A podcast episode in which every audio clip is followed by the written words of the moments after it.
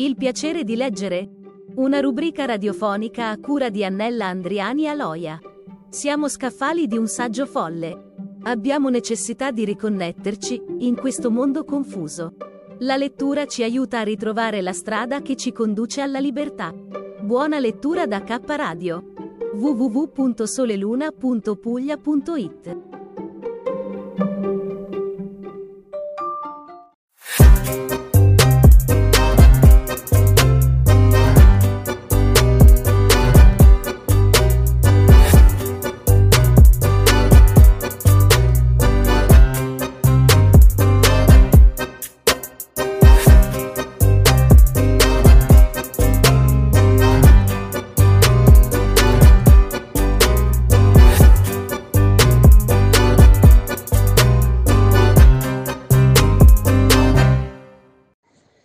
Altro libro che ti propongo da presentare in queste serate ha un titolo molto interessante, Verso nuovi approdi. È, tratta- è un trattato come un viaggio. Sono dei racconti, più che racconti, sono dei, diciamo, delle riflessioni su mh, libri, e su personaggi storici e non storici. E, insomma, è un testo scritto da un professore dell'Orazio Flacco, che è uno dei, eh, dei, anzi è il liceo più importante che abbiamo a Bari, il liceo classico. Allora, parliamo di questo libro. Comincia il libro con una premessa ed è una domanda che viene fatta ai lettori, ma è ancora è importante leggere i promessi sposi. Eh, ognuno di noi avrà la sua riflessione da fare. Lui l'affronta in che maniera? Dice, eh, è vero che eh, ci sono dei capolavori, è un capolavoro chiaramente, anche per quelli che dicono che non lo è più perché magari è un linguaggio obsoleto, ma non è vero. Eh, I promessi sposi vanno letti da tante sfaccettature. Una di queste è praticamente la, diciamo, il racconto attraverso piccoli, i più piccoli, diciamo, i piccoli, eh, le figure minori che ci sono nei promessi sposi e le figure più importanti di cui lui si occupa nel, eh, nel raccontare questa, mh, mm, queste riflessioni sui promessi sposi sono due. Una è Bettina, è la bambina che sta giocando nel cortile e quando arriva Renzo, lei come tutti i bambini contenti di questo matrimonio, le urla è arrivato lo sposo, è arrivato lo sposo, ma eh, Rome, eh, Enzo... Renzo la, mm, la, blocca e dice no, no, no, stai tranquilla e, e la manda su da mm, Lucia per dirle che lui è giù e ha bisogno di parlarle.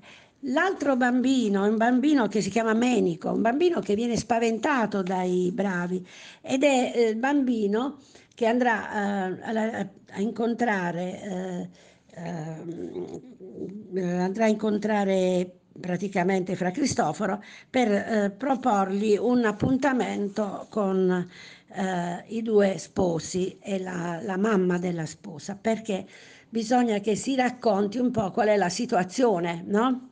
Quella situazione che è dovuta ai bravi e a Don Rodrigo, quindi il non volerli fare sposare. Passando oltre questo libro, parla eh, di, delle Itache, non di Itaca, parla del viaggio, sempre il viaggio come riferimento, e Ulisse che mh, mm, dovrebbe rientrare in questa Itaca, ma diciamo ritarda il suo rientro. Ad, lui incontra tanti personaggi nel suo viaggio, personaggi che lo eh, fanno attardare ma soprattutto lo affascinano e gli danno delle informazioni eh, che eh, se non avesse viaggiato e non avesse eh, visitato questi luoghi lui non avrebbe avuto. Per esempio, eh, quando parla delle sirene, le sirene che in realtà lui si fa tappare le orecchie, ma in realtà queste sirene, come dice Nietzsche, non hanno mai cantato eh, perché diciamo è una maniera per rendere più eh, il romanzo eh, l'Odissea naturalmente più eh, accattivante.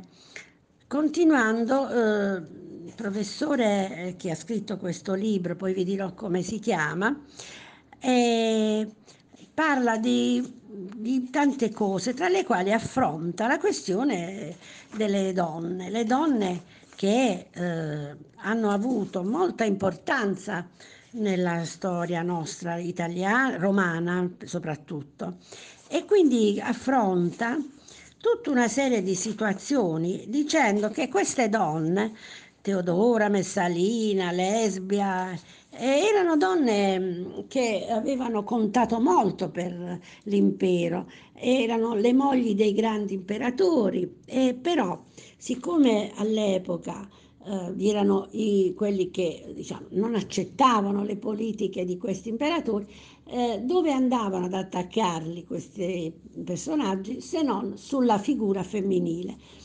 Tutte queste donne, siccome avevano capito il valore del potere, e quindi lo esercitavano, venivano trattate male nelle, nella letteratura, tutte quante prostitute, tutte quante eh, persone di, con eh, diciamo, usi abbastanza lascivi, in realtà erano donne che avevano, come dire, eh, capito come gestire il potere. Per esempio Teodora la consideravano una prostituta, ma lei era l'imperatrice, una femme fatale, eh, incarnata da Sara Bernard in, una, in un'opera.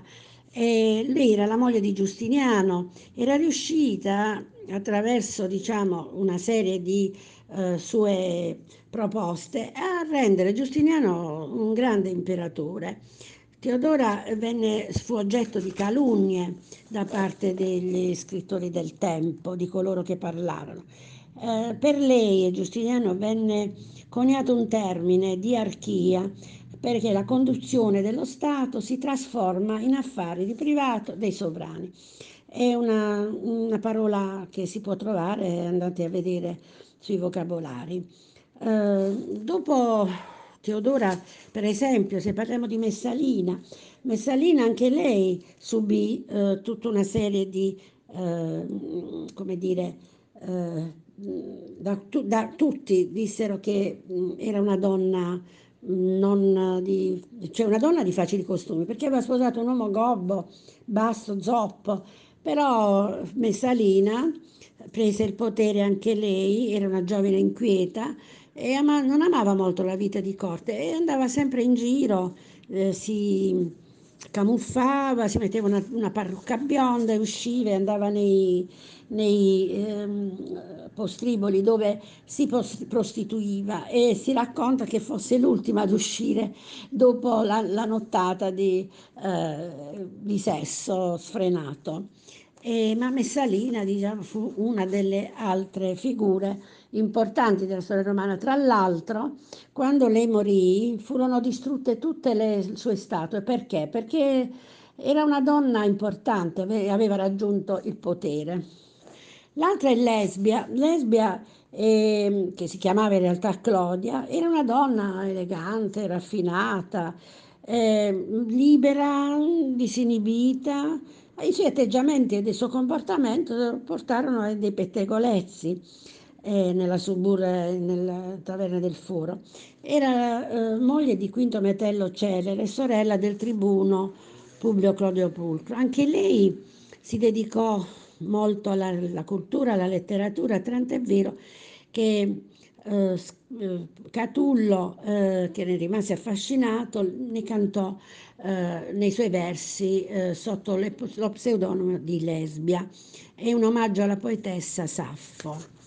Eh, per chiudere, vediamo un po', Zenobia, Zenobia la regina di Palmira che sfidò Roma. Zenobia si, si sentiva discendente di Cleopatra, quindi osò sfidare Roma e disse io non sarò mai eh, serva di Roma, eh, suddita di Roma. E quindi prese delle decisioni importanti e gli fu concesso anche di farle queste, prendere queste decisioni. E quando fu portata a Roma fu portata incatenata, ma le catene erano pesantissime ed erano d'oro e naturalmente visse a Roma fino alla fine dei suoi giorni perché, perché volle vivere lì lei e naturalmente la vollero lì. È un libro questo di cui stavo parlando, scritto da questo professore che si chiama Dionisio Simone, eh, ormai in pensione, che ha raccolto in questo libro eh, tutta una serie di cose molto interessanti e ritengo che è un libro da leggere per rinfrescarsi la memoria e per anche eh, poter scegliere nuovi libri da leggere, perché lui fa riferimento a classici della letteratura e, e anche a figure che incuriosiscono il pubblico. Spero che vi piaccia anche questo, grazie e buonasera.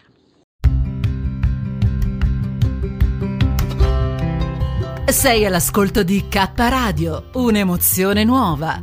Dal passato un nuovo presente.